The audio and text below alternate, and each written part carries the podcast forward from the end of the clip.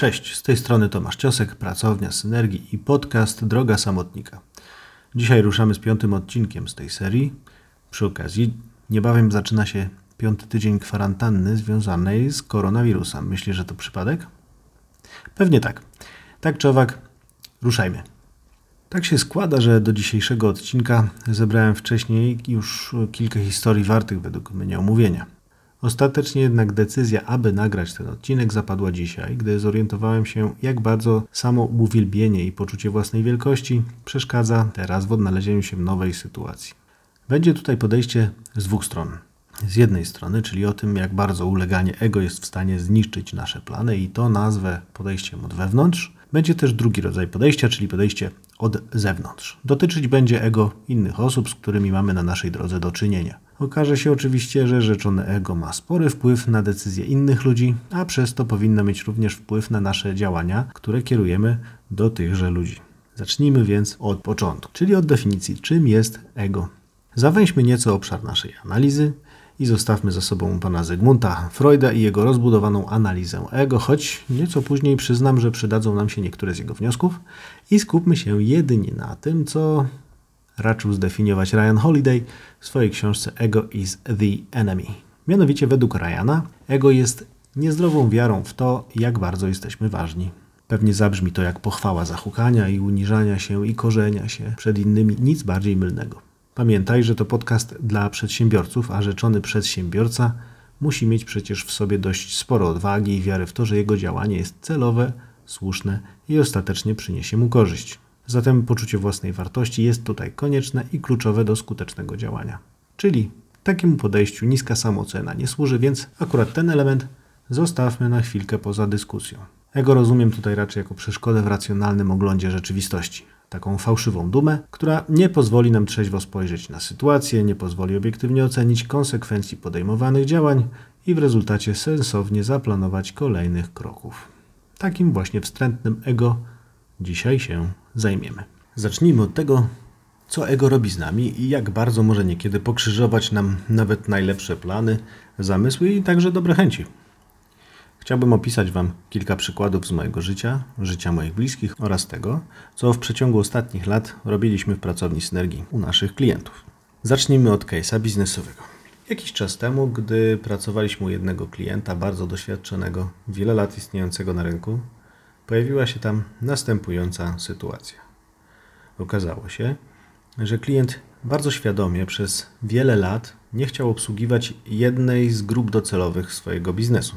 Gdy zaczęliśmy nieco drążyć, o co chodzi, to okazało się, że wiele lat temu właściciel tego biznesu uznał ową grupę docelową za grupę, z braku lepszego słowa, określę to, niegodną jego zainteresowania. A mianowicie dlatego, że pierwotnie wydawało mu się, że są to ludzie, którzy rezygnując w jakiś sposób z pierwszej oferty, gdy później wracają, są najzwyczajniej w świecie nielojalni. Przy dość pobieżnej analizie okazało się, że była to decyzja no dość w skutkach brzemienna, albowiem praktycznie bez żadnej dodatkowej inwestycji, bazując jedynie na tych klientach, nasz klient z kolei mógł podnieść swoje obroty niemalże dwukrotnie. I to z dnia na dzień. Jak myślisz, jaka była reakcja, gdy klient sam sobie to wyliczył? Druga historia, która przypomina mi się tutaj, dotyczy mojej rodziny. Jakiś czas temu podczas jednego z rodzinnych spotkań usłyszałem następującą historię. Wiesz, Tomasz, straszne czasy były w latach osiemdziesiątych, bo nic w zasadzie nie było i nikt z nas nie mógł wtedy pracować w swoim zawodzie, ponieważ nie było miejsc pracy, które by zatrudniały. I wyobraź sobie, że niewiele brakowało, aby wujek Heniek i wujek Staszek, rzecz jasna imiona zmienione, poszli handlować na stadionie dziesięciolecia. No wtedy jeszcze nie było Stadionu Narodowego. Wyobrażasz ty sobie, ile oni lat uczyli się i studiowali tylko po to, żeby wylądować na stadionie handlując. Rzecz jasna moja reakcja na rzeczoną wypowiedź nie była taką, jakiej rozmówca oczekiwał, ponieważ tak szczerze powiedziawszy ja nie za bardzo widzę, co jest złego w handlowaniu na stadionie dziesięciolecia, warzywniaku czy w jakimkolwiek innym sklepie. Ostatecznie jeśli są klienci, którzy chcą od ciebie kupić to, co ty sprzedajesz, no to chyba dobrze, zakładając oczywiście, że nie sprzedajesz rzeczy, które są po prostu niemoralne. Znaczy, rzecz sama z siebie ciężko powiedzieć, żeby była niemoralna. Ich używanie może być niemoralne. A to wszystko miało miejsce jeszcze przed epidemią koronawirusa, która teraz nas niesamowicie trafia. Co się dzieje teraz? Mam kilka przykładów, które pokazują, że gdy ego nie stoi na drodze, okazuje się, że koronawirus niekoniecznie musi przeszkadzać działać w biznesie, aczkolwiek może go nieco wywrócić do góry nogami. Gdy mamy pokonane ego, to okazuje się, że można zmienić obszar działania firmy w czasie trwania pandemii. Okazuje się, że są firmy, które zatrzymały swoją produkcję i ustawiły ją na zupełnie inne tory. Ostatnio słyszałem chociażby o przykładach z, ze Stanów Zjednoczonych, zaczynając od dużych firm, które z produkcji odzieży przekwalifikowały się na mocno hurtową produkcję maseczek. Daleko szukać. Dokładnie to samo zrobił Bialkon w Białej Podlaskiej. Zaczęto tam również produkować całkiem fajne i ładne maseczki ochronne. W ekipie towarzystw biznesowych nawet pojawiają się firmy, które przekwalifikowują się z usług, których teraz nikt nie chce, na handel. Zarząd przestawia pracę swoich techników i inżynierów na pracę handlowców. I oni również muszą zajmować się wyszukiwaniem produktów na rynku, które ich klienci są w stanie kupić i znalezieniem dla nich rynku zbytu. Czy to jest ujmujące dla dumy, honoru czy czegokolwiek u takiego człowieka? Wydaje mi się, że nie. I z tego, co patrzę na działania tych firm, oni również są raczej zadowoleni, bo są w stanie przetrwać i ego im w tym nie przeszkodziło. Nawet w warszawskim otoczeniu towarzystwa biznesowego spotykam się z sytuacjami, gdy prezes wysłał swoich ludzi na urlopy albo do domu, a sam wsiadł w furgonetkę i rozwozi po klientach towar, którego teraz jego klientom brakuje. I niezależnie w sumie od tego, czy to Warszawa, czy inne miasta, podobne pomysły wśród ludzi się pojawiają. Co się dzieje, gdy ego jednak przeszkadza? No i koronawirus to pokazuje niezbicie. Takie ego nie pozwala nam ra- działać racjonalnie. Mamy obronny mechanizm wyparcia i tutaj wracamy na chwilkę do Freuda.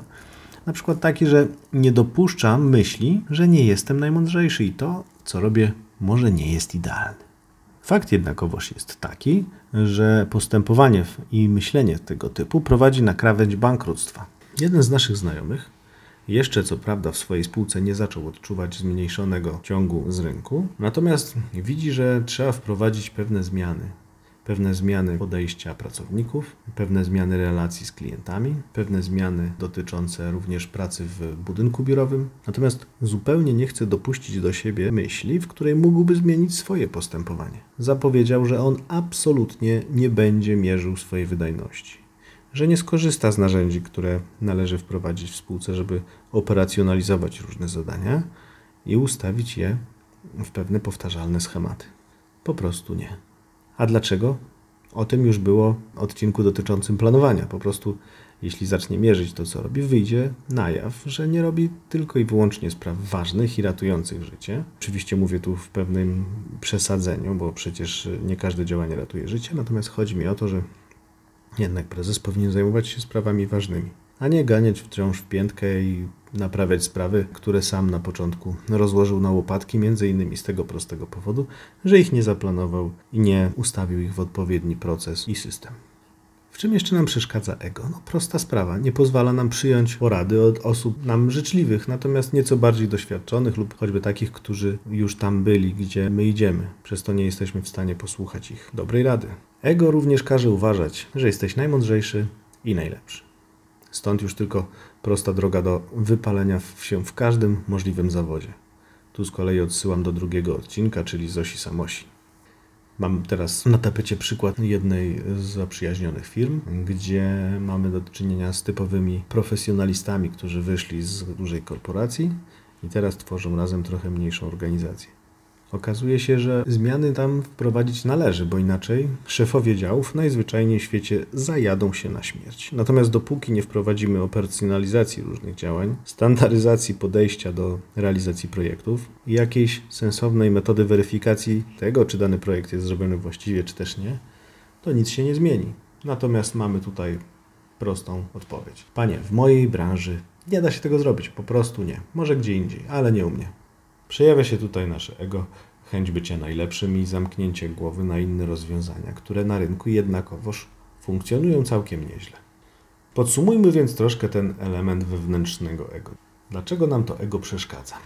Otóż przede wszystkim musimy pewne rzeczy robić jako przedsiębiorcy, bo znowu od myślenia, tylko i wyłącznie myślenia, nic się nie wydarzy, a to działanie prowadzi nas do przodu. Natomiast jeśli każdy krok naszego działania będziemy analizować tylko w oparciu o to, co pomyślą inni ludzie, no może się okazać, że te kroki nie będą stawiane zbyt odważnie, bo zawsze znajdzie się ktoś, kto skrytykuje to, co robimy.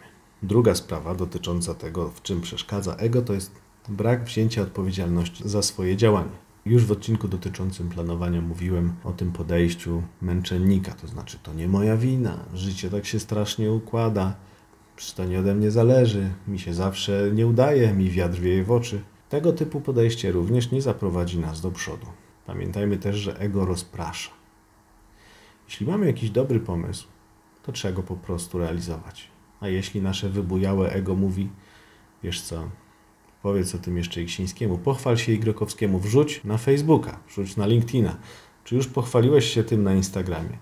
W tym momencie te pierdoły związane z rozproszeniami, z chwaleniem się wszędzie tym, jacy to jesteśmy fantastyczni i co właśnie zamierzamy zrobić, odciągają nas od tej wartościowej pracy. Zróbmy to, co mamy zrobić, dokończmy nasze działanie i dopiero pochwalmy się tym, gdy już naprawdę będzie czym. Jak w ogóle można z tym ego walczyć? Przede wszystkim dzięki rozumowi.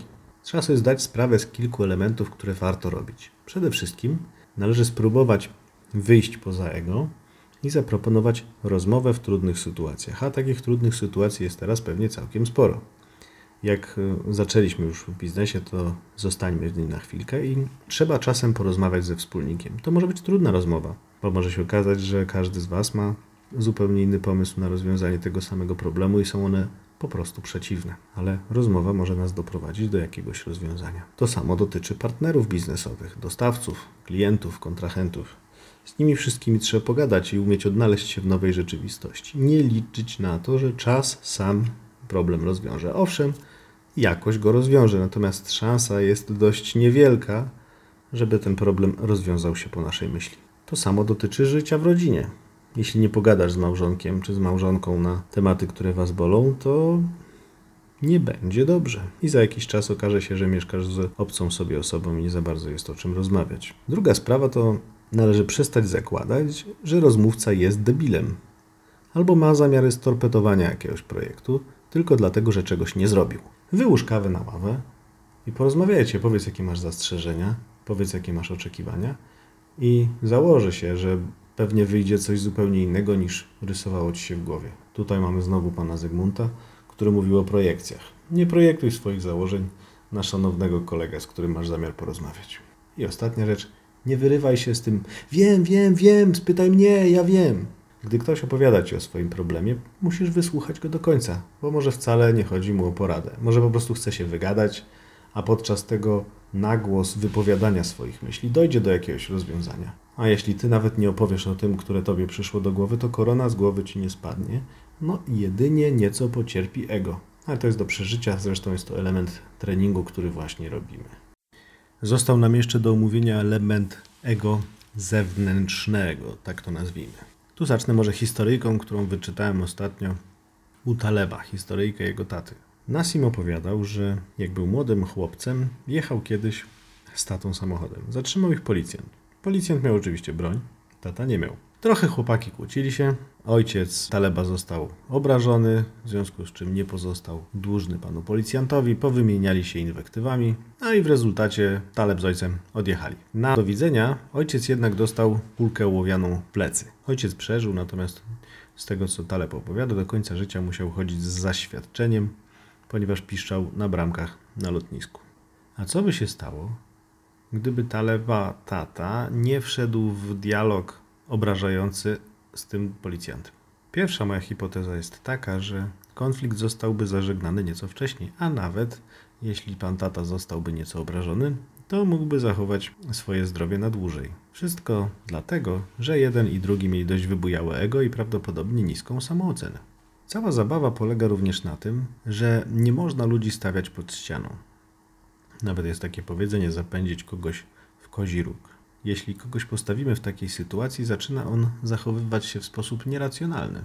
Jeśli nie pozwolimy komuś wyjść twarzą z na przykład kiepskiego dealu, albo zaczniemy w sposób mocno konsekwentny wytykać mu jego błędy i luki w rozumowaniu, w pewnym momencie człowiek ten zostanie postawiony pod ścianą i nie będzie miał wyjścia i zacznie zachowywać się w sposób irracjonalny, może nawet agresywny. Może chcieć nam zaszkodzić później i cała nasza rozmowa, negocjacje czy cokolwiek, czym razem z tym człowiekiem uczestniczymy, nie będzie w ogóle skuteczne. A tutaj kolejny cytat z Taleba. Pokazuje on tam postać tak zwanego grubego Toniego, czyli włoskiego cwaniaczka, który nie za bardzo wie dlaczego, ale robi taką robotę, żeby mieć zarobionych trochę pieniędzy. Co mówi w takiej sytuacji gruby Toni?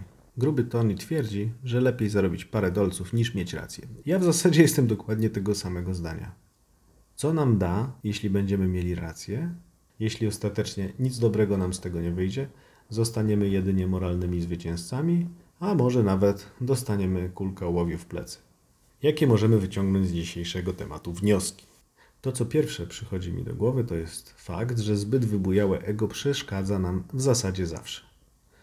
Pewnym wyjątkiem mogą być tutaj artyści lub politycy, którzy muszą mieć ego napompowane do granic możliwości, aby opowiadać takie głupoty, które opowiadają, zajmować się różnymi pierdołami, którymi się zajmują i jednocześnie uważać to za niezmiernie wartościowe sprawy, które są nomen omen wagi państwowej. Z drugiej strony zbyt niski poziom ego też nie jest najlepszy. Przeszkadzać nam będzie w wystąpieniach publicznych, podczas negocjacji lub choćby podczas podjęcia próby obrony swojego zdania w sytuacji firmowego podsumowania projektu. Pewnie znalazłoby się jeszcze kilka elementów dotyczących ego, które warto zapamiętać, natomiast te dwa są według mnie najważniejsze. I gorąco w tej sytuacji polecam lekturę książki Chrisa Vossa o negocjacjach. Negocjuj, jakby od tego zależało Twoje życie. Tytuł, który dość łatwo zapamiętać. Chris idealnie opisuje ludzką psychikę, to w jaki sposób na ego wpływać, co z nim robić, z tym ego, aby stanęło ono po Twojej stronie. A trzeba zaznaczyć, że Chris Voss był głównym negocjatorem w sytuacjach zakładniczych dla F B I przez wiele lat i naprawdę wie, co robi. Dobra, jeśli chodzi o ego, to tyle na dzisiaj. Jak zawsze zachęcam Cię do napisania do mnie, jeśli masz jakieś uwagi lub przemyślenia w temacie tego odcinka. Mail bez zmian, czyli piszpan małpa droga samotnika kropka p l wciąż jest czynny. Do usłyszenia następnym razem. Pozdrawiam Cię serdecznie, Tomek.